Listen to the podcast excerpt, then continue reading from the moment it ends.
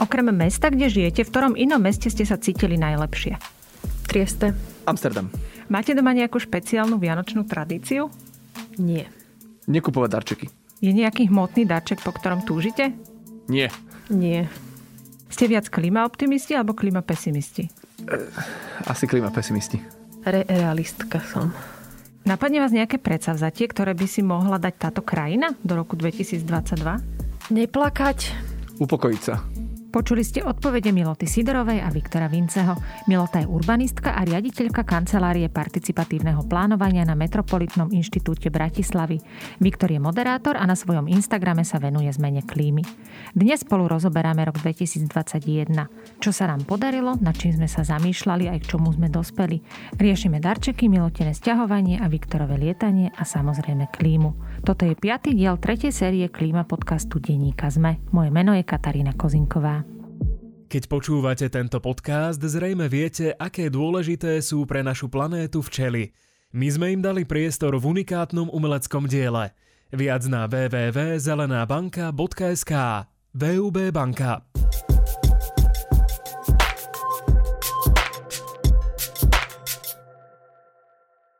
Milota, aký máte za sebou rok, čo sa týka práce? Čo sa vám podarilo a čo sa vám nepodarilo? Podarilo sa veľa. Uh, Myslím, že to úspešný rok aj v tom pandemickom takom zastavení alebo obmedzení. Tak uh, keď poviem jeden z najväčších projektov, na ktorých robíme uh, na Metropolitnom inštitúte, to strategický plán pre budúcnosť Bratislavy ďalších 10 rokov. Takže je tam všetkých 11 oblastí, ktoré mesto pokrýva a Teraz mám pred sebou krásnu tabulku so všetkými cieľmi a opatreniami, takže môžem vám tu predpovedať budúcnosť, ak ju schválime. To sa podarilo a je niečo, čo sa nepodarilo? Čo si tak prenesiete do budúceho roka? Ja si nemyslím, že sa niečo nepodarilo. Viktor, a tebe v tvojej práci uh, influencera na Instagrame? E, Nepodarilo sa mi mať na to toľko času, lebo tým, že ja to vlastne nerobím ako svoju obživu, ako profi influencery naozaj, že tomu sa treba venovať hodiny denne, a tým, že mám aj iné aktivity a je to pre mňa skôr naozaj len nechcem to nazvať zábavka, ale je to skrátka voľnočasová aktivita, tak by som chcel na to mať viac času. Aj na šírenie tých tém. A nie je to tak. Takže to sa vlastne nepodarilo, ale neviem, či sa to v tom 2022 podarí. No. Čiže ty si to normálne, že plánuješ, hej? Že To toto sa inak nedá. To, a to si aj človek, ktorý o tom, ktorý sa tomu možno nevenuje, tým sociálnym sieťam, tak si to možno neuvedomuje, keď to pozoruje z, z, z takej diaľky, že koľko roboty je za tým, a si povedia, no tam sa niekto odfotí s hentým, tam sa nie... A to tak nie je. Ani dokonca, a dokonca ani pri tých influenceroch, ktorí sa tomu venujú, no, poviem to trošku akože, ako keby vulgárne, že sa tomu venujú povrchovo, hej? Že, že robia len tak, že sa fotia, kde sú, a, do, ale keďže sa tým živia, tam je za tým plán a ten nie je vidieť a ten plán stojí čas a energiu a veľa energie. A tej energie toľko popri tých ostatných veciach nemám, keďže tie ma živia, nie Instagram. Milota Metropolitný inštitút Bratislavský teraz zverejňoval takú štúdiu a z nej vyplynulo, že 9 z 10 respondentov považuje za dôležité, aby Bratislava reagovala na dopady klimatickej zmeny a včas ich riešila. Je toto niečo, čo ste vedeli už pred tým prieskumom, alebo e, po tomto prieskume nejak inak idete sa pozerať na politiku v oblasti zmeny klímy, ktorú mesto robí? Ja to beriem, že konečne nejaké všeobecné povedomie o tej téme zasiahlo aj Slovensko. Hurá! Hej? Že, že teda ľudia už poznajú tento pojem.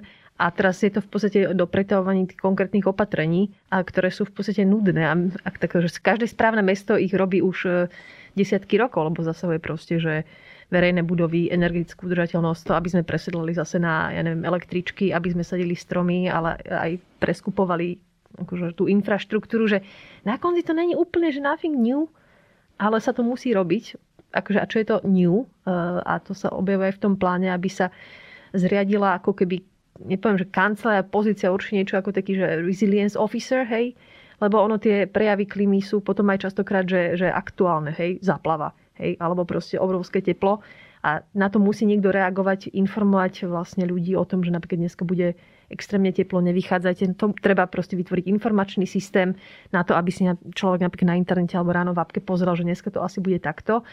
Čo ešte predpokladá, že máme napríklad merače, hej, ktoré tieto veci e, snímajú, čo treba kúpiť samozrejme, alebo mať dáta, ktoré sa zatiaľ musia pracne kupovať od SHMU. Hej. Čiže, čiže s týmto všetkým e, vy narážate na problémy, ktoré musíte riešiť, aby ste vôbec mali základnú informačnú základňu. Hej. Čiže chystáte ako keby samostatné projekty, ktoré sa budú zaoberať klímou, ale je tá klíma akože súčasťou úplne každého projektu, ktorý no, mala by byť e, súčasťou e, každého projektu, teda dneska už si myslím, že, že to tak nie je.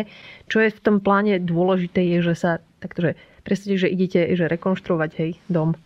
Nemôžete začať s výberom chladničky, to sa mi páči. Musíte pre, premysleť dispozície toho domu a od tých veľkých vecí pokračovať ďalej. Čiže my sme teraz v tom, že kam nalajme financie, ale tu je ešte druhá vec, že mesto doteraz nemalo nejaké merateľné ukazovatele, že do čoho dáva peniaze. Čiže keď sme robili vyhodnotenie minulého PASR, ktoré bolo krásne napísané textový dokument, tak sme zistili, že 90% našich financií nevieme prijadiť, že či vlastne splňali veci, ktoré mali splňať, že úplne, že nevieme, na čo sme míňali. Hej?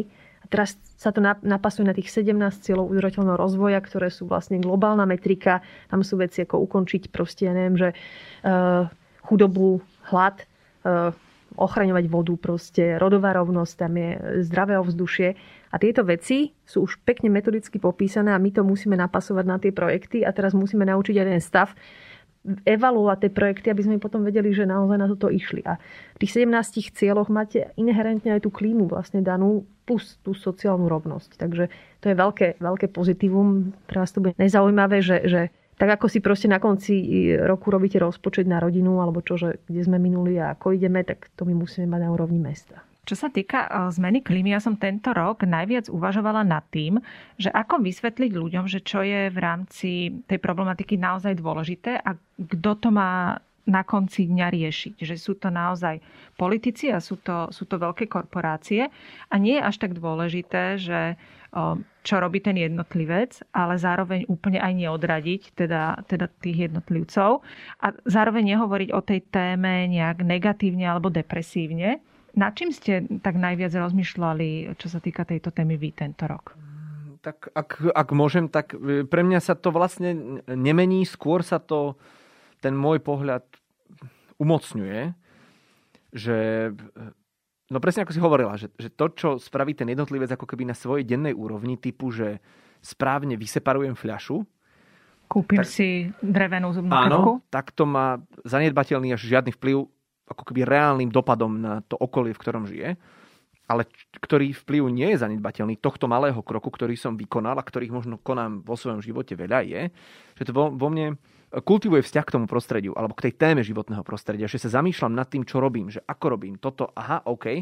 A keď ten vzťah je dostatočne skultivovaný, vypracovaný, vypestovaný, tak tá téma je pre mňa zrazu prioritnejšia a v tom mojom rebríčku hodnôt sa posúva niekde vyššie. A v momente, keď sa posúva niekde vyššie alebo je vyššie, tak to začínam vyžadovať jednak od svojho možno blízkeho okolia, eh, a jednak od svojho možno ďalekého okolia, ktoré ma reprezentuje na štátnej úrovni. Lebo zrazu, keď sa prídem napríklad cez voľby rozhodnúť, že komu dávam ten svoj hlas, tak toto, na základe tohto sa budem rozhodovať, lebo sa to zrazu stalo mojou prioritnou tému na základe tých maličkých krokov, ktoré vo finále nemajú žiaden poriadny vplyv, ale tie veľké systémové veci sa dejú na tej politickej úrovni, ktoré ja nejako smerujem svojim hlasom.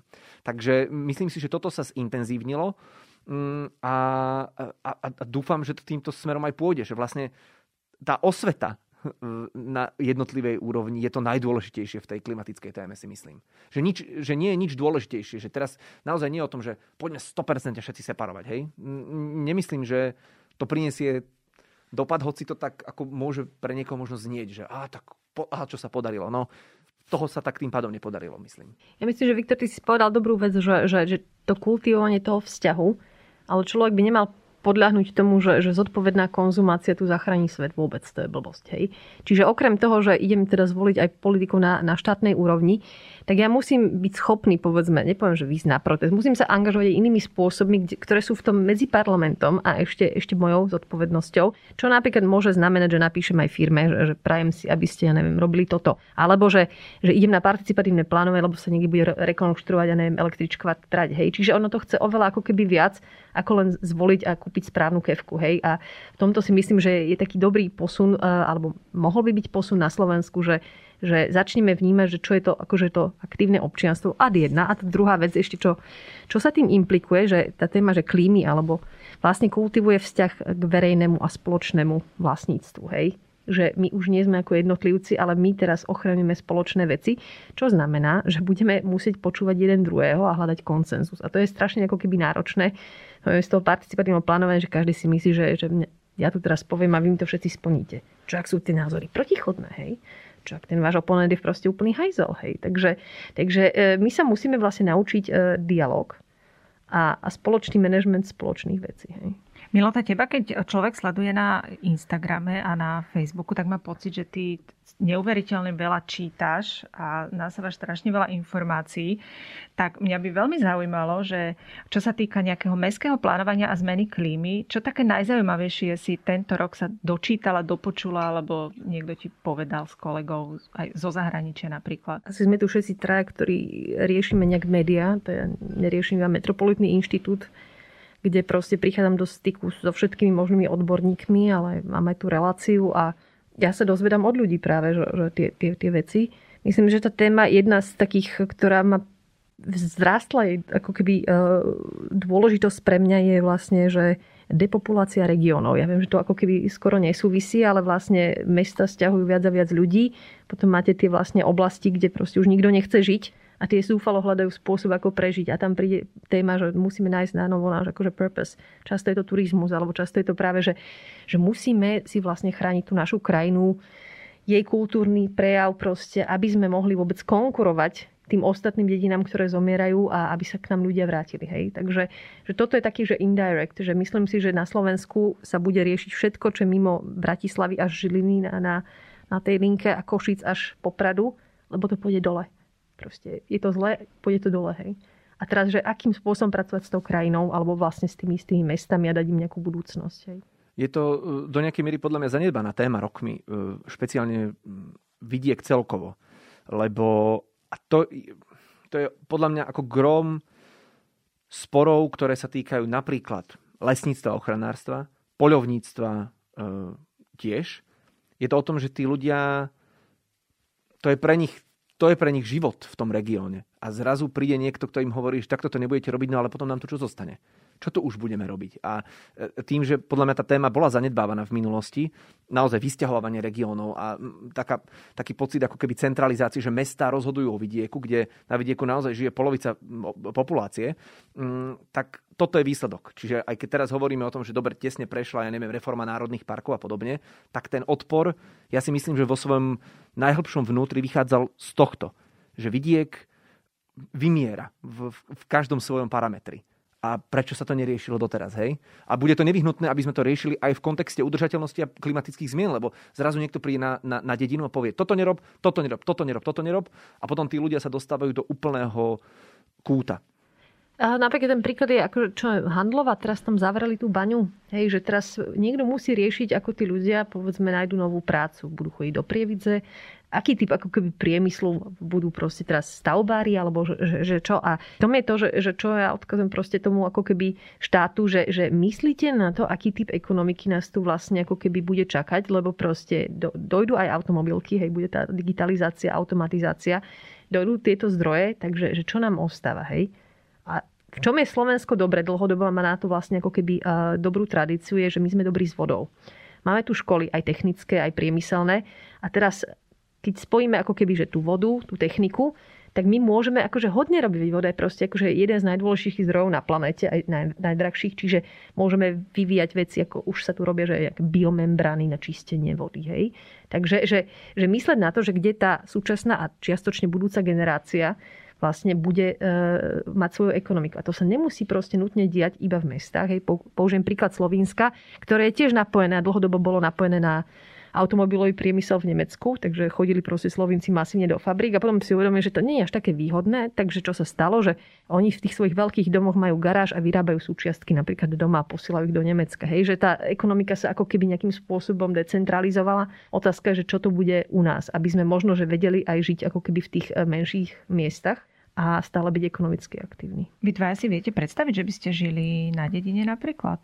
Ja som vyrástol, eh, ja som roky alebo teda letá v, v mnohých rokoch trávil na úplnom, úplnom vidieku na východe u svojej babky, kde som vlastne sa dostával do kontaktu s tým bežným vidieckým životom, vrátane práce na statku a podobne. Čiže ja mám tú skúsenosť, viem to porovnať.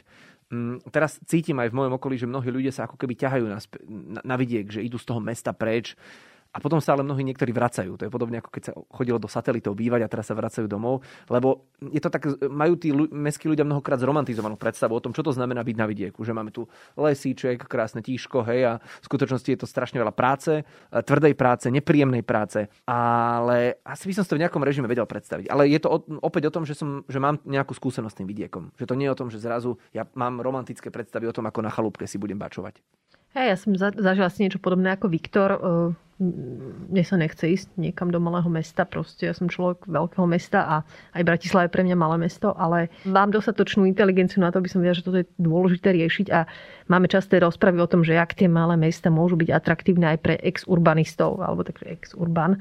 To není len tak, že proste som a nič nespravím, hej, a že mám tu les. To je proste blbosť. Vy ťaháte rýchly internet. Vy máte dobré spojenie s tým krajským alebo okresným mestom. Ideálne nie automobilové, hej, že, že železnice je proste kľúč. Čiže skúste zabezpečiť komfort, aby aspoň ten človek, ktorý tam ide na nejaký home office alebo na nejaký startup, mohol proste fungovať niekde medzi tým, lebo on nebude teraz farmár. Proste to je blbosť, hej. Ale potrebuje základnú infraštruktúru, aby mohol robiť tie remote veci aj z domu. Hej.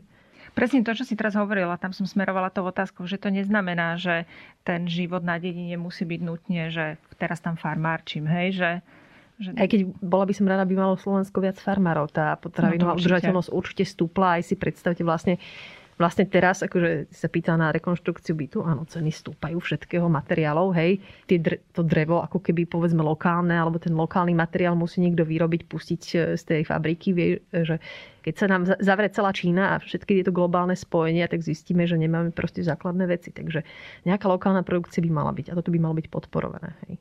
Milota, povedz, ako veľmi je dôležité politiky, ktoré vy v meste robíte, vysvetľovať ľuďom. Nielen povedať, že ideme robiť toto, ale vysvetliť im aj, prečo to ideme robiť. No však hovorím, že Viktor by mohol pracovať na našom komunikačnom, lebo proste to je základ, hej. Tu sa búria všetci proti všetkému, hej. Proti vakcínám, proti... Akože, že ten level stupidity, prepačte, za výraz je proste enormný, hej. Úplne sa to otriasa. A to sa prenáša aj do, do veci, že ideme proste vyrúbať proste butlavé strmy, stromy, hej meste. Spustí sa petícia, ktorá je úplne založená na dojmoch. Hej? A teraz ju podpíše 600 ľudí a ju musím riešiť a potom sa už politici trasú, že voliči, voliči, že to je proste nevzdelané. Treba to vysvetľovať, ale treba to vysvetľovať správnym jazykom a na, na obe strany. Čiže je to, no, si povedal, nie je, nič, nie je nič dôležité. Teraz musíme žiť s tými ľuďmi, ktorí sa prejavujú. A čo sa vám ukazuje ako také najefektívnejšie formy toho vysvetľovania? Neviem, mm, takto. Ja si nemyslím, že človek zmení e, e, názor, pretože si prečíta nejaký status na Facebooku. To je proste akože priama skúsenosť, miera dôvery. Dôvera sa štatisticky vytvorí za dva roky, keď je tam akože obojstranný kontakt. Takže dlhodobosť by som povedala kombinácia online, akože presence, ale potom aj offline mne sa vlastne potvrdilo, že zase by sme mali zviať do tých letákov, lebo počas pandémie ľudia nie všetci majú proste internet a naozaj máme časť populácie, ktorá ráta každé dáta. Aby letáčik mohla, do schránky. Letáčik, noviny a potom tie uh, stretnutia na mieste. Uh, mne sa strašne akože z pohľadu participácie páčia tie formy, čo robíme, že vychádzky do územia, ktoré majú vlastne, tí ľudia idú a vidia a vysvetľuje sa im to, oni niečo prinášajú. Keď človek kráča v tom prostredí, není proste taký nevraživý, väčšinou je konštruktívny a nakoniec sa tí ľudia akože akože poďakujú. Alebo že zoberte na tú prechádzku človeka na vozíku. Teraz sme všetci pomalí. Tak a všetci si vlastne uvedomia, že, že to vlastne to, že oni normálne chodia, není proste norma pre niekoho iného. Čiže jak, kto to pá, Sokrates má takú školu? Alebo ja neviem, Aristoteles. Walk and talk. Hej? Že najlepšia vec. Byť tam, rozprávať. A cítiš ty nejaké zadozučnenie, že da, veľa dáte na tú formu, snažíte sa veľa komunikovať a naozaj tí ľudia ako keby sú vďační za to, že, že vysvetľujete, že máš takéto momenty v práci? Hm, asi, hej. Ale ja už som stará ostriela, na mňa to neprekvapí, ja vždy očakám najhoršie a vždy ma príjemne prekvapí, keď ľudia si to uvedomia.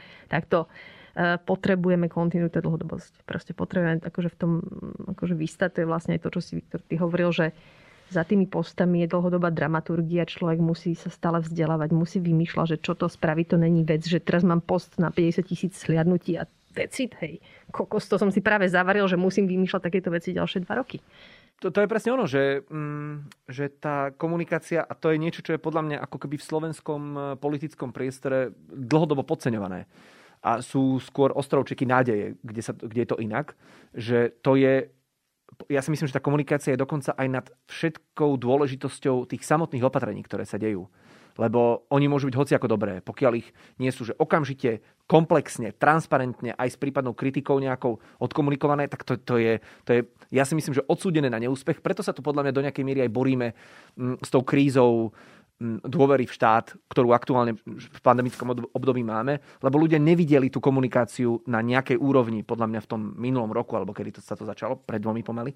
Mm, a e, sú opäť miesta, kde to je inak a potom to funguje. Zrazu, že, že nemusíme možno robiť ani toľko vecí, keby sme nemali nápady alebo kapacity, ale keď ich dobre odkomunikujeme to málo, tak zrazu to na tých ľudí funguje. A ja to cítim na tom Instagrame, keď poviem za svoje aktivity, že to funguje prostredníctvom e, dát že, že, tie, že ľudia vidia, že tie rozhodnutia, ktoré sa dejú alebo ktoré sa vysvetľujú, sa nedejú na základe toho, že niekto si myslí, že to je dobré.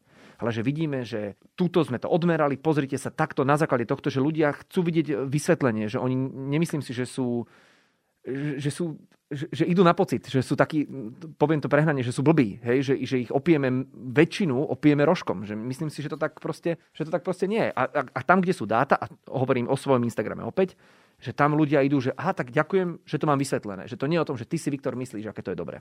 My vidíme vlastne tie storky, ktoré ty dávaš, ale povedz, že čo potom tebe chodí, aké reakcie, že čo ti ľudia píšu, že ti ďakujú, alebo, no, to je jasné. alebo s tebou polemizujú a, a že aj teba to posúva potom ďalej, že veľa ľudí ti píše, že počuj, ale to, to, tu máš chybu, alebo toto mi dovysvetlí, že... Áno, je to veľmi podnetné, lebo tým, keď ja som veľmi ponorený v tej téme, tak uh, môžem stratiť niektoré kontexty a, a pohľady na to, že čo robím tým, že som v tom veľmi ponorený. Takže áno, kedykoľvek mi príde niečo, že Viktor, toto si síce vysvetlil, ale vlastne tomu stále nerozumiem, tak to potom sa snažím dovysvetliť, že aha, tak tu mi to ušlo. Je dobré, aby to bolo mm, možno na to pozerané aj z tejto strany, aj z tejto strany. Takže ja som rád, keď sa tam nestretávajú len jedný, ako keby jeden prúd. Mm, že je to aj pre mňa challenging a a zároveň to je aj tej téme to veľmi pomáha. A ty lebo... si dáš tú robotu, že potom diskutuješ, hej? Dám, dám, diskutujem a aj, aj dovysvetľovávam, keď možno aj mne niečo ušlo, alebo keď som možno niečo zle ja urobil, hej? Lebo takto sa stane. Tak človek, ktorý robí také kvantá veci, tak musí urobiť zákonite niekde chybu. A to sa stalo v minulosti a opäť na ňu reagujem. A to je vraciam sa k tomu, čo som povedal, že to je o tej ako keby okamžitej komunikácii, vlastne do nejakej miery transparentnej, že sa nesnažím povedať, ako som, aké to bolo úžasné, to, čo som urobil. No tak bola to buď chyba, alebo som to niečo možno nedomyslel, pozrite, robím to najlepšie, ako viem, robím to vo voľnom čase navyše, takže tu vám dávam do vysvetlenie k tomu. Tam ja... ešte by som dopovedala, akože jedna vec je, že dáta, ale e, ja si myslím, že ešte je tam veľký faktor autenticity, hej? Že, že pozriem sa na tvoj Instagram, vidím, že, že tak žiješ a že, že, že máš nejakú akciu, hej. Čiže nemôže to byť proste len nejaký, akože, že, že plain data, akože to je na nič, hej. Že ono, my sme akože nasmerovaní z našej ľudskej prirodzenosti vnímať tvár, vnímať príbehy a to musí niekto hovoriť, hej. Čiže že tá hovoriaca hlava je dôležitá. A keď má svoj vlastný jazyk, autenticky, tak sa lepšie príjma. Napríklad, e, neviem úplne, že presne do akej miery akože štedrosti, diplomácie ideš, trnavský primátor Bročka je, akože on je autentický, on tých ľudí aj vypo, vy, vypoklonkuje a povie, že akože sorry, akože come on, že proste si uzemní tých ľudí veľmi takým spôsobom, ktorý napríklad Matúš Valo nevolí, hej, on je oveľa opatrnejší. Ale tí ľudia vedia, že ten bročka tam beha po tom verejnom priestore, že ho stretnú, že ho môžu proste konfrontovať a že sa hlavne veci dejú. Čiže keď tá komunikácia je spojená s tým autentickým eh, príjmač, čo to je vysielač, plus tam je nejaká akcia, tak je to proste úplne že najlepšie. Hej?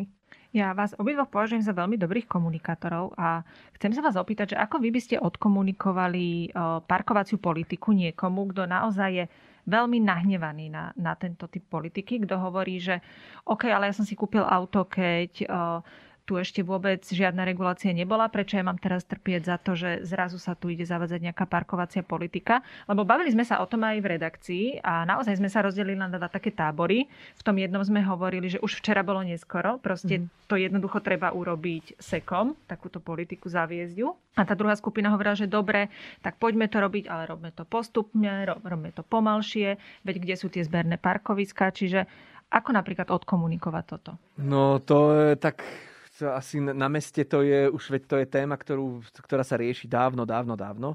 Ja by som si to, a teraz to poviem asi z pohľadu hm, toho, ako to vnímam ako občan, a bol by som v skupine, že včera bolo neskoro. Napriek tomu, že auto som si kupoval predtým, než to bola dávno nejaká, nejaké chýry o parkovacej politike, napriek tomu som v tom, v tom týme mm, a je to ja neviem ani vlastne, že ja to neviem asi úplne vysvetliť za seba. Je to pre mňa o tom, že ja si proste uvedomujem, že parkovanie vonku zadarmo nie je nejaké moje ľudské právo. Hej? Že to je, ja zaberám vlastne cudzí pozemok tým, že tam na ňom stojím. A, a mne by sa to páčilo, keby na mojom pozemku niekto... Hej, že, že, že, že toto je moje uvedomenie a potom neviem byť v druhom tábore, že no tak, tak ako, veď ja som tu ten, ktorý využíva nejakú vlastne ako keby službu zadarmo. A e, v tej, k tej komunikácii tu, a, a podľa mňa to je jedna z najcitlivejších tém aktuálne na meste, to je asi tá proste dlhodobosť. Ja neviem, že to, to sa musí komunikovať a bude sa to podľa mňa komunikovať, že roky, kým to celé ako keby nabehne, lebo ľudia to potrebujú navnímať. Podľa mňa to bude chvíľu trvať, nedá sa to spraviť zo dňa na deň a asi by som vlastne hovoril stále o tých dôvodoch, ale dlho že, že to je niečo, čo to podľa mňa mení. Ja to cítim, ja, ja to cítim aj vo, vo svojom okolí, ktoré sa mení vďaka tomu, že vlastne neustále sa o tom rozpráva, neustále sa o tom debatuje a neustále pridávajú aj nejaké nové aj fakty, dáta k tomu. To je niečo, čo je mne veľmi blízke. Čiže asi tou dlhodobosťou by som to riešil, aké to je odpoveď na tú otázku. Komunikácia povedala, že taký, e, že zase e, paralelný svet k tomu, čo sa deje. Čiže vyriešiť parkovanie v meste je ako vec, e, ktorá pozostáva z veľa faktorov, hej parkovacie garáže verejné, parkoviska, lepšie MHD, a taktože cukor a bič proste. Čiže sú isté veci, ktoré sa proste stanú a tie budú vlastne tí ľudia musieť akceptovať, proste, lebo sú, hej, teraz parlament schválil konečne, hej, že sa nebude no, stať uh, na chodníkoch, čo bola blbosť proste akože najväčšia, že, že, že vlastne európska. európska, hej, že nám tu proste parkujú. Ja teda dúfam, že za tri mesiace nebudú všade proste značky, že parkovanie na chodníkoch povolené, že sa vlastne bude ukravať z chodníkov, tým pádom legalizovať toto. Ale tak to je vec proste ako keby národná. To je akože veľ, silný argument pre, pre, pre mesta. Hej. Druhá vec, parkovacia politika, že konečne ľudia začnú platiť za niečo a teraz oni budú sa, budem platiť. Už sa to myslím, že aj začína akceptovať, lebo Petržalka bola prvá, ktorá to spravila, čiže pre celé mesto to už není úplne, že neznáme. Kto išiel do Petržalky, musí platiť tak uh, potom, okay, ak to je nutné zlo, ktoré príde, tak potom chcem dobrú alternatívu. Čiže teraz vlastne sa zameriavame na to vlastne komunikovať ľuďom vlastne vznik parkovacích garáží, ktorých je tých lokálnych 80 boli pečlivo vybrané v tom zmysle, že je to väčšinou že plocha, ktorá je asfaltová, čiže vlastne ne, nepríde k výrubu, len sa tam proste spravia dve alebo tri podlažia. Zelená strecha, celkom tak akože pekná drevená konštrukcia a že vlastne to bude v rámci toho parkovacieho ako keby tej karty, hej to už je iný narratív, ako keby proste prísť a povedať, že to, vy, vy tu budete musieť akože, platiť súkromné parkovanie, ktoré je strašne, strašne dôležité. Ten čas pôjde v náš prospech, ale zase použijem proste one, Don Corleone, že ideme dôvodiť. Proste musíme dôvodiť proste. Všetko má pre a proti a, a, a treba si dať ten limit proste. Je to nevyhnutná budúcnosť. Takže poďme z toho vytrieskať pre nás všetkých to najlepšie. Hej. Ja som tú parkovaciu politiku vlastne vybrala aj preto, že to není taká tá rada, že kúp si drevenú zubnú kevku, proste tak si kúpim a mám pocit, že čo úžasné som urobil, mm-hmm. ale že naozaj niečo urobiť, naozaj aj trošku zasiahne proste do môjho komfortu a že táto parkovacia politika je len jedna z mnohých, ktoré vlastne ideme ideme meniť a ideme tie politiky robiť ústretové voči životnému prostrediu aj voči ľuďom v meste. Vnímate to aj vy tak, že to není teraz, že posledná z tých politik, ktoré ideme meniť, ale naozaj prvá? No. Není, no. Nie, no. Však napríklad už sa schvála koncepcia vlastne odpadov. Podľa mňa, čo sa deje v Bratislave, fantastické, že vlastne, že začne sa zber, že, že vlastne vy zaplatíte na konci dňa iba za to, čo vyprodukujete v tom v čiernom. Čím viac budete separovať, tým to bude pre vás vlastnejšie. To je tiež akože bič, hej?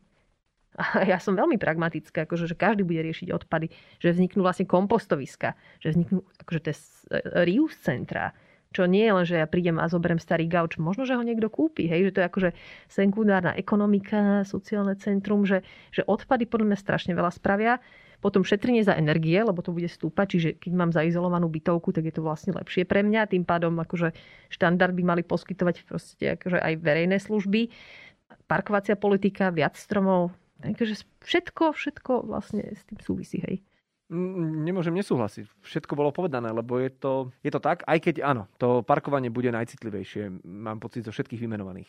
Že je to, proste tak sa to nejako v tejto našej kultúre vžilo, že proste na auto. Takéto ľudské právo na to sa, ľudské na právo, auto. na to sa nesiaha. Proste na to, aby som mohol, lebo totiž, a ja som veľmi zvedavý, ako to bude fungovať s tými, e, s tými parkovacími domami, lebo ľudia to často, a ja to cítim v mojom okolí, a dokonca som bol toho aj svetkom, v, v istom meste, že vyrástol parkovací dom, vyrástol parkovací dom zadarmo, ale ten chodník pred barákom bol o 50 metrov bližšie parkovací dom poloprázdny. Hej? Že, že, že, že do, neviem do akej miery to je falošný argument ľudí, ktorí si pýtajú parkovacie domy a keď budú, tak aj tak im to nebude stačiť v ich vlastnom ako keby presvedčení k tej téme. Takže to som zvedavý, ako sa to v tých ľuďoch bude lomeno nebude meniť. No to príde bič proste, že pokiaľ bude chodník zadarmo, tak tí ľudia tam budú parkovať. Hej? Keď nebude, akože pre rezidentov sa to naplní tá kapacita, potom budú si do parkovacieho domu proste. Hej? Takže že, že to je e, tá regulácia.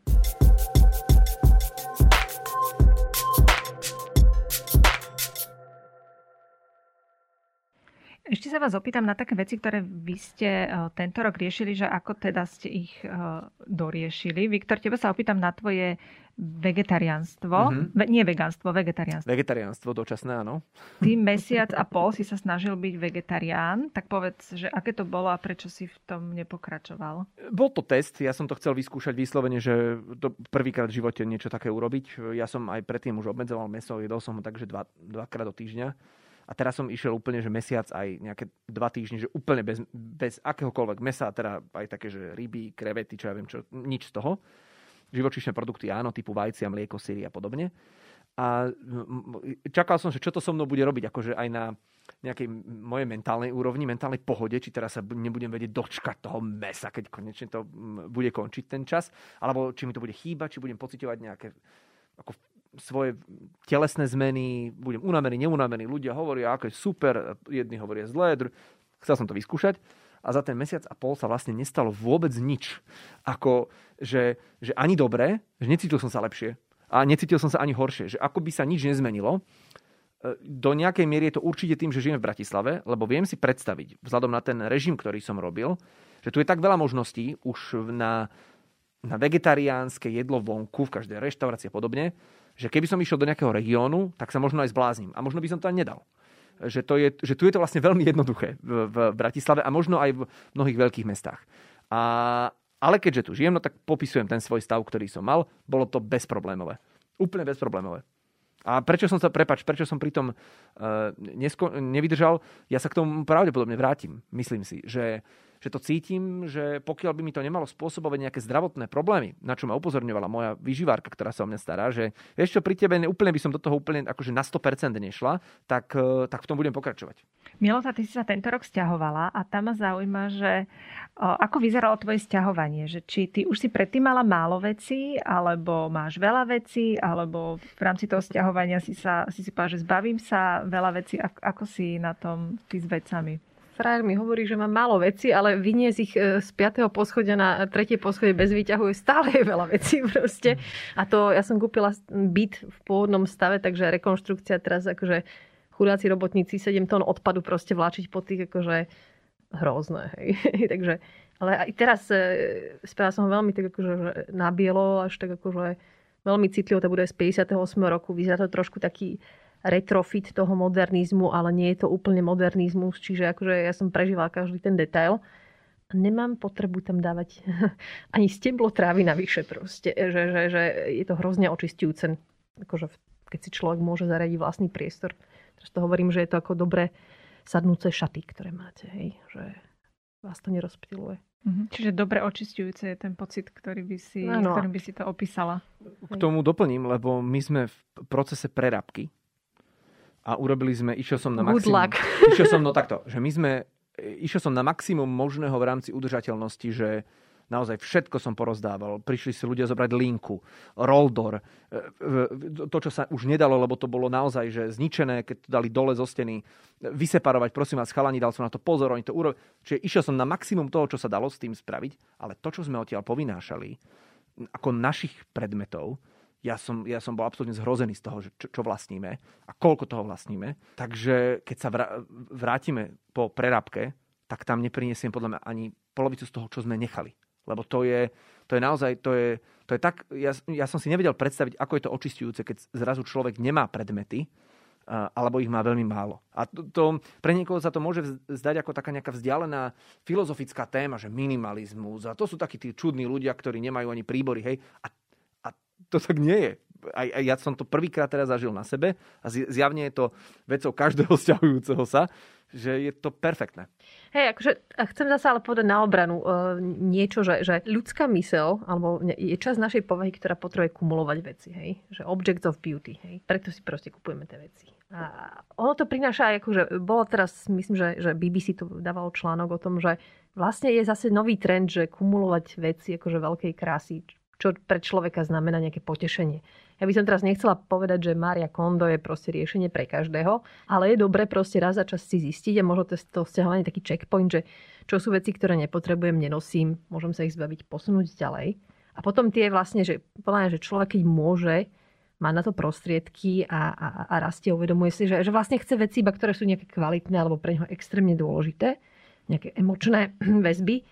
A to vlastne ako keby uh, môže kumulovať ďalej. Hej? Čiže nechcem byť, že všetci máme byť túto mnísi, ale mať iba tie veci, ktoré sú naozaj dôležité. U mňa to napríklad spôsobilo to, že, že, že som si povedala, že na stenách budem mať iba mapy miest, ktoré som navštívila, alebo sú pre mňa signifikantne dôležité, alebo naozaj umenie, keď už si ho kúpim. Že žiadne také nejaké že nahrážky alebo lacné grafiky. Vôbec, že, že to, to má koncept. Hej.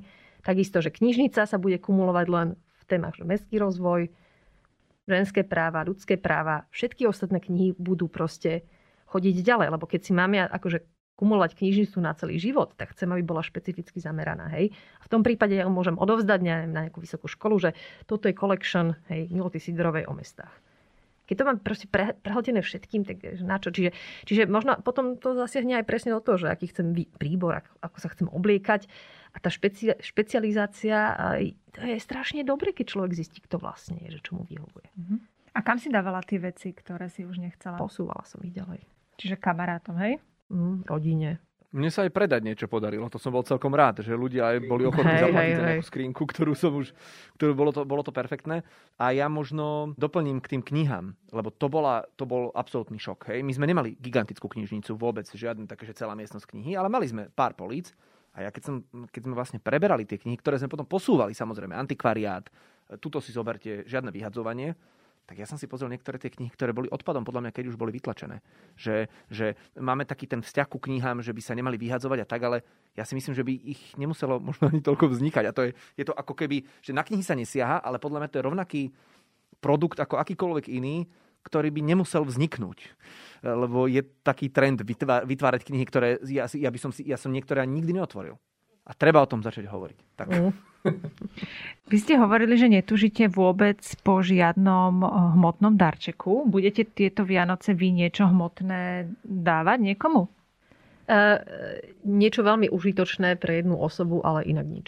My nemáme nič. Normálne my sme dohodnutí, že nič nebude. A budeme to robiť v režime ako každý rok že Ježiško cezo mňa píše listy rodine, každému členovi, kde mu zhrnie celý ten jeho rok a na záver mu dá nejaký dar, cez mňa posiela dar, ktorý ale akoby nejakou službou pre tú rodinu. Napríklad, že viem, že moja babka má veľmi rada, keď chodíme celá rodina, a to je, že naozaj 13 ľudí. Že ideme, ja neviem, dvakrát za rok do divadla. Všetci 13. To je ťažká úloha. Ale je to pre ňu tá najlepšia služba oveľa viac ako nejaké eh, ja neviem, manikúrové sety a čo ja viem čo, hej. A toto zorganizovať nie je jednoduché a keď sa to podarí, ja viem, že, že to je niečo, čo ju najviac poteší. A, a nevytvorili sme žiaden odpad, e, ona je potešená, naozaj je to dobrý darček, lebo sa tam stretneme a je to taká akože aj pekné stretnutie a ešte sme v divadle. Takže podobného typu budeme dávať, ale také, že je, čo by som kúpil, kurník, nemám nič fyzické pod stromček, toto je dávno preč, našťastie. Hej. Ja myslím, že služby sú veľmi dobré, že, že, že kultúra, alebo neviem, niekomu si dá permentku do sauny, alebo také tie, tie veci, ktoré už tomu človeku spravia dobre, sú užitočné a má nejakú pridanú hodnotu, že není to nutne materiál. A dokážete akceptovať, keď napríklad deti dostávajú hmotné dary, že myslíte si, že by to tam už malo byť tak nejak, že OK, tak si vyberi jeden, povedz mi, že čo chceš úplne najviac a to dostaneš, alebo akože tam máte nejakú takú väčšiu toleranciu? Ja mám väčšiu toleranciu, lebo a, a opäť vychádzam len, však nemám deti, ale viem si predstaviť, že to musí byť akože proste nerealizovateľná úloha pre tých rodičov, keď tie deti proste toto, da, da, da, da, hodím sa o zem a tak. A, takže dokážem tomu rozumieť, ale tam by som asi ja išiel pravdepodobne, že aspoň by som sa snažil vybrať niečo materiálovo zaujímavé z, z pohľadu udržateľnosti. Že nejdem do čohokoľvek, čo si zmyslím, nekúpim všetko, čo si zmyslelo, ale idem nájsť cesty, kde by som to možno, že viem, že keď toto sa raz zničí, že možno to ešte niekde sa bude dať... Po... Že by som sa zamýšľal nad tým typom tých hračiek alebo predmetov, ktoré kupujem. Ja si by som súhlasila, že ne, nebola by som tomto akože striktná. Ono to, že to detsko dostane nejakú vec, ono to aj pomáha formovať tú jeho osobnosť, že, že, mm. že my sme boli z chudobnej rodiny, my sme sa strašne tešili, keď sme dostali niečo, čo sme naozaj túžili, že zase keby sme toho boli deprimovaní, možno, že by ma to nejak ovplyvnilo, že by som bola strašne extrémna v niečom, že, že to, ten pleasure tam treba proste nechať, ale možno, že je dobre presne akože, že veci, ktoré dať tomu decku na výber, alebo nechať si niečo odpracovať, alebo že, že, že použiť ten dar na nejaký vyšší výchovný e, zámer, aby tá, tá osoba potom vedela povedzme lepšie e, robiť s peniazmi, alebo neviem, proste takto by som asi postupovala a nešla by som, že nutne, že nič nedostane, lebo že to je, to je strašné, to, to decko proste má bolesť, lebo Jasné. nič nedostalo, lebo všetci dostali, hej. Takže tu by som bola mierna. A keď už príde do toho stavu v dospelosti, že nechce nič, to je super. Viktor, teba sa musím ešte opýtať na lietanie. Mm-hmm. Lietať si začal tento rok, takže... No, som, som licencovaným pilotom. To je super však, sme tu dobre v, v zelenom podcaste. Uh, som, uh, urobil som si licenciu na, na, na malé lietadlo. To len dodám, že to malé lietadlo to je, že keď by som na ňom išiel do Košíc, tak moje auto spáli viac paliva ako, ako to lietadlo. Ale samozrejme nemôžeme o tom hovoriť o, ako o žiadnej udržateľnosti. A je to jedna z najväčších dilem, ktoré aktuálne v sebe riešim, lebo je to niečo, čo ja považujem za... Uh, ako keby za ďalší typ vzdelania, ktoré ma strašne chytilo. Že sa rád vzdelávam v tej téme, je to naozaj obrovské, je to ťažká veda, je tam veľa fyziky, matematiky, ničím iným vlastne ako keby mentálne nežijem. Ty si vždy chcel nejak lietať? Ja som mal k tomu akože platonickú záľubu od detstva, ale akože v, lieta, ako v svete lietadiel, lietadla. A a vždy som to bral také, že to chalani musí dlho študovať a to, to dlho trvá, tí dopravní piloti a tak, že to, to, ani tú ambíciu nemám. Ale zrazu, keď bola možnosť, že to vyskúšať a ponoriť sa do toho sveta, tak neviem z neho vystúpiť. A teraz čo s tým urobím? Uh, áno, to vzdelanie ma veľmi v tom, ako, veľmi ma v tom ťaha ďalej, že zistiť, že ako to vlastne, že ako to vznikalo, ako to funguje, ako sa tam dejú tie veci na tom krídle. A ja cítim, že nechcem ako keby nejako mentálne zaostať, že, že potrebujem sa učiť nové veci, a toto je niečo, čo ma neuveriteľne chytilo. Ne, nepamätám si, podľa mňa vo svojom živote nejakú oblasť, do ktorej by som sa takto ponoril, že by som sa chcel dovzdelať. Ale zároveň to prináša to, že OK, nelietam na Boeingoch, hej, že, že tu one, ničím krajinu, ale určite to nemôžno nazvať nejakou ako zelenou záľubou, hej, lebo veď predsa len niečo z toho lietadla vypúšťam a neviem úplne, ako s tým ešte pracovať. A jak sa to práve, že vystúpiš z toho lietadla a začneš mať výčitky svedomia? Nie, nie, nie. Celkovo ja to mám tak ako um, nadstavbové. Idem, idem autobusom, hej, do, do televízie a hovorím si, že tak ja tu idem autobusom a potom budúci týždeň pôjdem uh, lietať na záhorie, hej, na hodinu alebo koľko. A teraz, že vlastne nie je to smiešné z mojej strany, že som tu v autobuse, alebo že, že proste riešim, lebo tým, že to je aktuálne, ja som dostal licenciu pred mesiacom, čiže je to veľmi čerstvé, tak s tým, s tým pracujem s tou témou. A ne, ešte nemám úplne z nej vytvorené závery. A ja sa tým nejako netajím, netajím, že nechodím na tajňaša lietať len, aby ma niekto nevidel, hej. Je to proste jedna z tém, ktorú, ktorej sa neviem, ako postaviť úplne. Lebo myslím si, že človek by mal robiť veci, ktoré, kde cíti, že, je, že, že, že žije, ale zároveň by nemali asi likvidovať to okolie. A teraz neviem, že likvidujem to okolie, alebo je, keď tam idem autom, bol by niekto, bol by s tým problém, hej, že toto je aktuálne, čo riešim. Ty máš, Milota, niečo takéto? A čo ja, nevieme? Akože ja, no takto, že, že ja si myslím, že tak s tým kumulovaním veci, hej, mm-hmm. že, že, že nebuďme tu extrémisti, e, síce je tu klíma podcast, ale každý jeden človek má niečo. A keď proste prejde vedomím, že naozaj, že toto formuje moju osobnosť mm-hmm. proste, že bol by som umelec teraz a použil by som nejaké, že proste you have to do it because you have to do it. To proste viete. Hej, som vtedy robila proste, že, že netrápila by som sa s tým, lebo to není proste ako keby e, bezbrehe a proste sa to budeš snažiť akože vyvažovať niečím iným. Ja sa proste netajím tým, že chodím kupovať veci do Talianska, akože na oblečenie. A miniem obrovské prachy na to proste, že to je vec, ktorá mne formuje identitu, ja sa bez toho neviem cítiť. A proste, akože, že ja to ne, nezničím len preto, že teraz akože, že, že čo, že ide klíma, hej. Nerobím to proste, že excesívne, ale proste tiež by ma niekto tu začal, že prečo nechodím do sekáčov, no proste smrdia mi, hej. Mm-hmm. Akože, hej, takže proste, a nenašla som dobré proste... Nebudete sa, ja vás tu neodsudím. To, to je jedno, tým chcem len akože uľaviť a poslucháčom, že, hovoríte, že, že, každý má niečo a mm-hmm. pokiaľ tá vec je pre vás tak dôležitá a integrálna, proste asi si ju nechajte, lebo keby ste si ju odrezali, tak možno, že zistíte, že, ste, že, že máte väčší pocit žialu, ako to, že teraz neseparujete, hej. To sa nedá prejsť do, že nula. To by sme tu museli mať akože že nejaký tak ten eko, ekofašizmus, že, že nemôžete nič spraviť.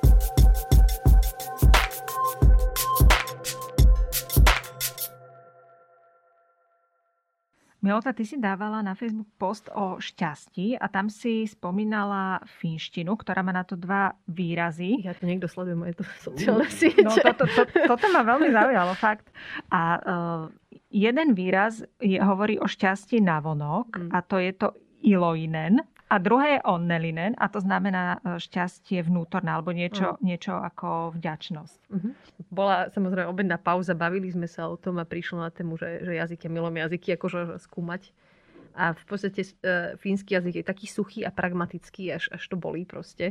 Ale majú dva výrazy pre šťastie. Jedno je také, že povrchové šťastie, smeje sa la, la, la, že iloinen, hej, a potom je to onnelinen, to je, že, že, že ten človek je vnútorne šťastný, hej, že, že sa má dobre.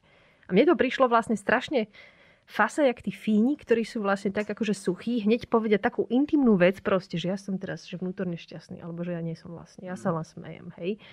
Že my ani taký, na, e, e, taký výraz nemáme. A teraz som to e, interpolovala s tými Američanmi. How are you? Fine, fine. Keď poviete not fine, tak že you are weird, hej, že to je divné, alebo že Briti hovoria furt, že hmm, interesting, ale v podstate vám hovoria, že ste debil, hej. Takže že hmm. tá otvorenosť, Áno. tak, s tým tónom, jasné. Hej, presne, že, že, že tá, tá priamo sa mi páčila a myslím si, že by nám aj pomohla, akože aj pre nás samých vlastne si uvedomiť, že to šťastie je také a že nie každý človek, ktorý sa usmieva, nemusí byť vnútorne šťastný a naopak zase. Viktor, ty by si vedel povedať, ktoré z toho si, že či si Iloinen aj, aj Onnelinen? Ja mám pocit, že je to vnútorné šťastie, vnútorné šťastie, ktoré vlastne nie je závislé na vonkajších faktoroch. Že, že to, čo sa mi stane cez deň, že, že, že ako keby externé podnety neformujú ten pocit toho môjho šťastia. Ja, ja by som to možno definoval jednoduchším slovom, že som spokojný. Spokojnosť s tým, ako fungujem. To si to uh, onnelinen. Tak potom som onnelinen. A asi aj to il, iloinen?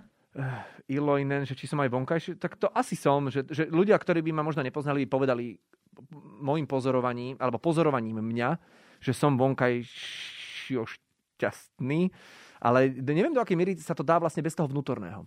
Že či to potom nie je len akoby nejaká nejaká, nejaká ako, e, e, možno forma nejaké obrany? Dobre to vysvetľujem? Že, Napríklad že Japonci to majú, že nikto nemôže vidieť proste, mm-hmm. ako sa cítite, hej. Alebo e, to people pleasing, že, e, že poznám ľudí, ktorí proste sa dokážu usmievať na ľudí a viem, že sa majú jak shit proste. Hej? Že, že, že proste, a je to na, naučené, ja viem, z rodiny, nikdy nehovor nie, vždy proste. Hej. Ja som, keď ja som sa snažila si povedať, že ktoré som, tak ja som na seba by som povedala, že som onnelinen mm. v zmysle takej vďačnosti, že naozaj som vďačná, že v akej časti sveta som sa narodila, že sa mám dobre ja aj moje dieťa, že mám prácu, ktorá ma baví ale že pokiaľ mám byť aj že navonok šťastná, tak neviem, že či je to taká nejaká moja profesionálna deformácia, ale že navonok mi v tom bráni akože všetko to, ako sa my ľudia správame proste k životnému prostrediu. Že ako keby povrchovo mám nejaký taký hnev permanentne mm-hmm. a že vo vnútri som ale, ale v pohode. v pohode. Dáva vám to zmysel? Áno. Rozumiem tomu, úplne tomu rozumiem. Ja si myslím, že introverti môžu byť dobrý príklad, že, že to, to závisí aj od sociálnej energie. To, to ilojné, že usmievame sa, máme sa tu v pohode, akože je tu zábava, alebo ja neviem. Ten introvert dokáže byť šťastný aj bez toho, aby proste akože e, zabával proste ostatný, alebo bol zabavený. Hej, tak ako ja si myslím, že to je úplne možné. A mne sa to v poslednej dobe tak ako polo trochu deje, lebo tým, že ľudia ma poznajú asi kvôli tomu vonkajšiemu šťastiu, ako keby, že väčšinu času v nejakom úsmeve, nazvime to, tak potom som občas zamyslený. Včera sa mi to stalo pred televíznymi novinami. Išiel mi dávať e, zvukár e, mikroport, mikrofón a pýta sa ma, že čo si taký, e, čo si taký smutný. A ja som pritom bol len zamyslený, lebo tam bežali rodinné prípady a nevedel som vyhodnotiť, že či je to naozaj alebo nie ten príbeh, ktorý tam bežal. A bol som len zamyslený. A on sa ma pýta, ty si, že čo sa stalo? Som úplne v pohode naozaj, lebo takto ťa nepoznám. A pritom nič sa neudialo. Čiže je úplne normálne, keď niekto má väčšinu času e, akoby, že sa neprejavuje navonok, ale vnútri je to úplne, úplne OK a tým pádom sa to dá. Neviem si predstaviť, ale či to naopak tiež môže byť.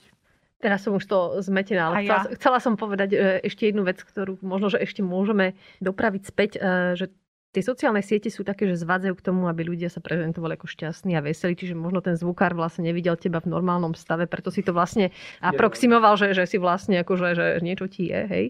A teraz som chcela povedať jednu inú vec. My sme to, ten Instagram využili aj profesne v rámci takého jedného experimentálneho projektu. Tento rok sme spravili, že analýzu ako keby postov k, k piatim mestským parkom, že čo vlastne ľudia akože na Instagrame na čo fotia, čo, čo vlastne aké hashtagy si dávajú, lebo som si hovorila, že tak vlastne veľ, tento Instagram to je tak akože vlastne v niečom, že exkurzia do krásy a superficiality, ako také akože neprirodzenosti a môžu tam byť obidve, ale vlastne v tom zmysle, že zapájanie verejnosti a participácie, väčšinou vám prídu nasratí ľudia, ktorí všetko hodnotia negatívne, hej, ale vlastne my sme aj vlastne v pohode a ten Instagram vyzeral byť dobrý zdroj toho, že ľudia sa tam prezentujú vlastne šťastní alebo fotia pekné veci, hej.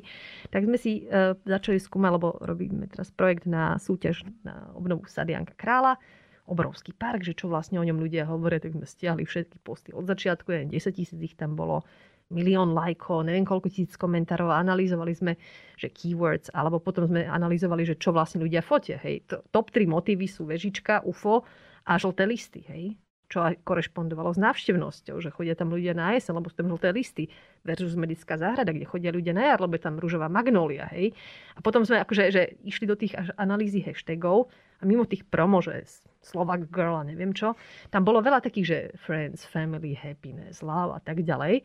A potom sme si hovorili, že tak ten Sadianka král môžeme porovnať, ale musíme tam dať iné veci. Takže sme išli, že, že Horský park sme porovnali.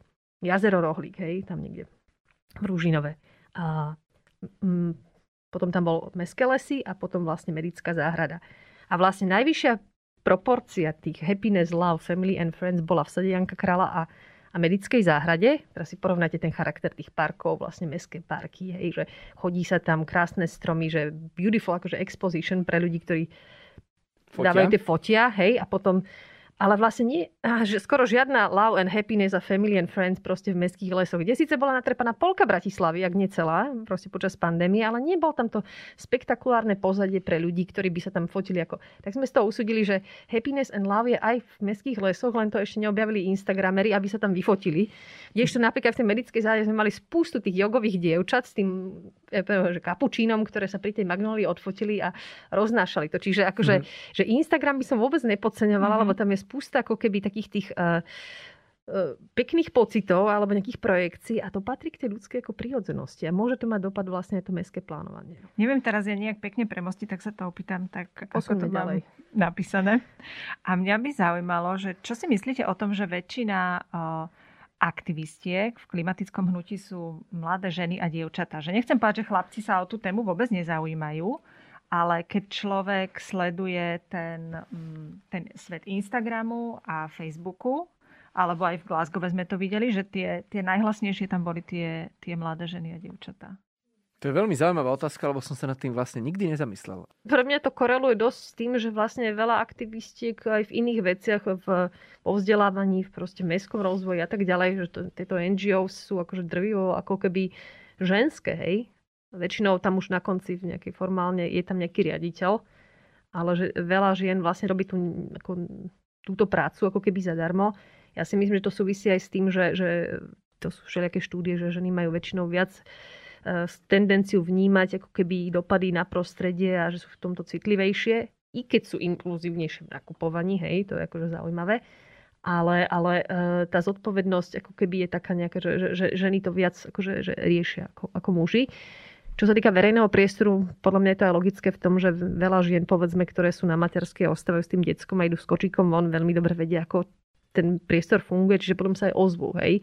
Takže eh, ja si myslím, že to koreluje vlastne skoro, skoro všetkými takýmito inými oblastiami aktivizmu. Môže to potvrdzovať ako keby to, že politiku robia muži a, a te, už neostalo ženám nič iné, iba robiť ten aktivizmus? Že ako keby nevedia sa dostať do tej politiky, tak teda chcú sa vyjadrovať tak Na istej úrovni áno, že, že, že poďme sa baviť, že aké sú bariéry voči tomu, aby tá ženská, ktorá proste toto si akože, že, že myslí, nemohla vstúpiť do parlamentu, ne, predniesť tam tie veci, alebo by nemohla byť političkou. Hej? Prečo musí ostať v pozícii tej aktivistky? A tam sú bariéry, jasné.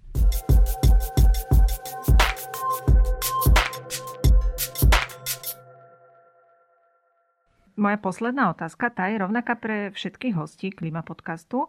A síce, že čo je podľa vás najväčšia hrozba klimatickej zmeny, môžete povedať aj v rámci Slovenska alebo globálne. A kde vidíte zase nejakú najväčšiu šancu na zmenu alebo príležitosť, ktorú nám to môže priniesť?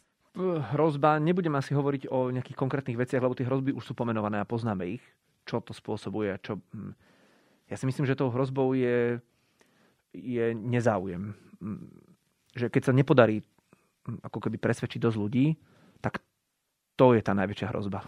Lebo bez nej sa nič vlastne inak sa nič nestane. Čiže ja si myslím, že, že keď sa to v nejakom istom časovom horizonte nepodarí, tak je zle. A to je tá hrozba, že sa to nepodarí. Ja to cítim a to je vlastne odpoveď na otázku na áno, nie. Prečo som hovoril, že som skôr klíma pesimista a stupne sa to vo mne, lebo to cítim, že aj ľudia v mojom najbližšom okolí alebo v blízkom okolí s ktorými som miliónkrát riešil e, témy faktické, klimatické a vedia a pomenujú, že áno, ja viem a máš pravdu a napriek tomu nič neurobia, e, ani vo svojom najmenšom živote, tak ja myslím, že to tempo nebude dostatočné. A to je tá hrozba.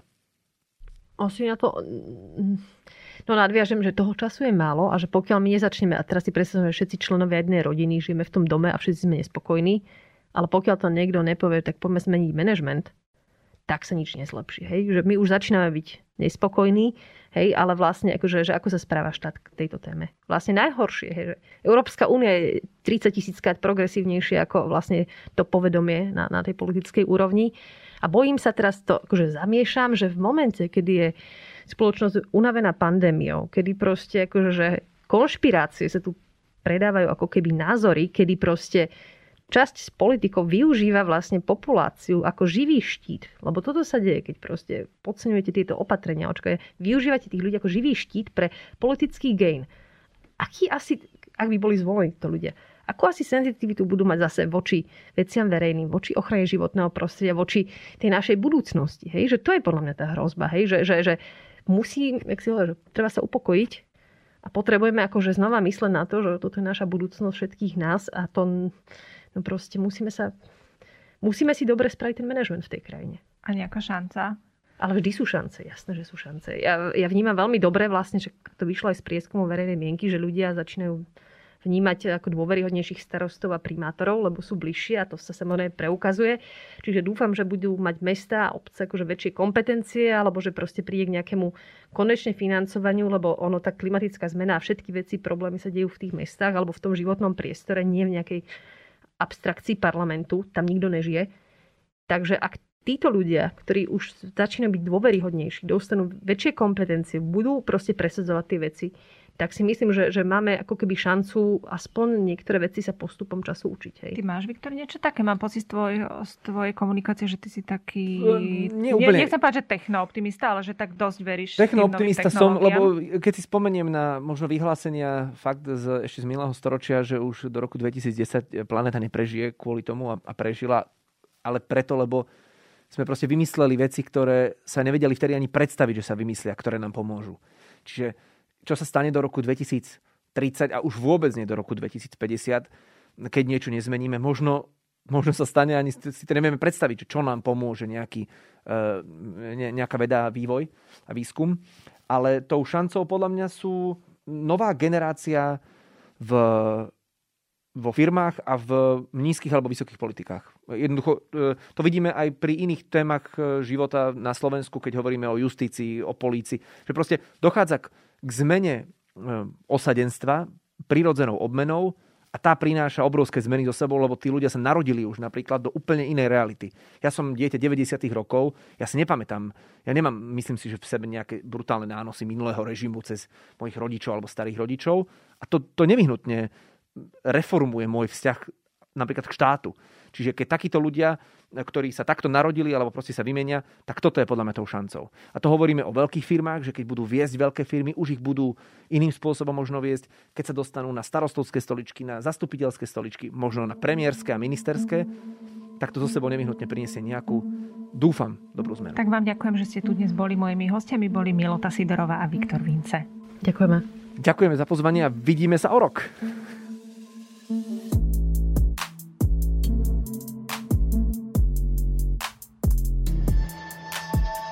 Počúvali ste Klíma podcast, podcastovú minisériu denníka ZME. Nájdete ju vo všetkých podcastových aplikáciách. Ak sa vám podcast páči, môžete ho ohodnotiť alebo zdieľať s priateľmi. Ak nám chcete niečo odkázať, napíšte na klimatpodcast.zme.sk Ja som Katarína Kozinková a na tejto epizóde sa podielal aj Viktor Hlavatovič.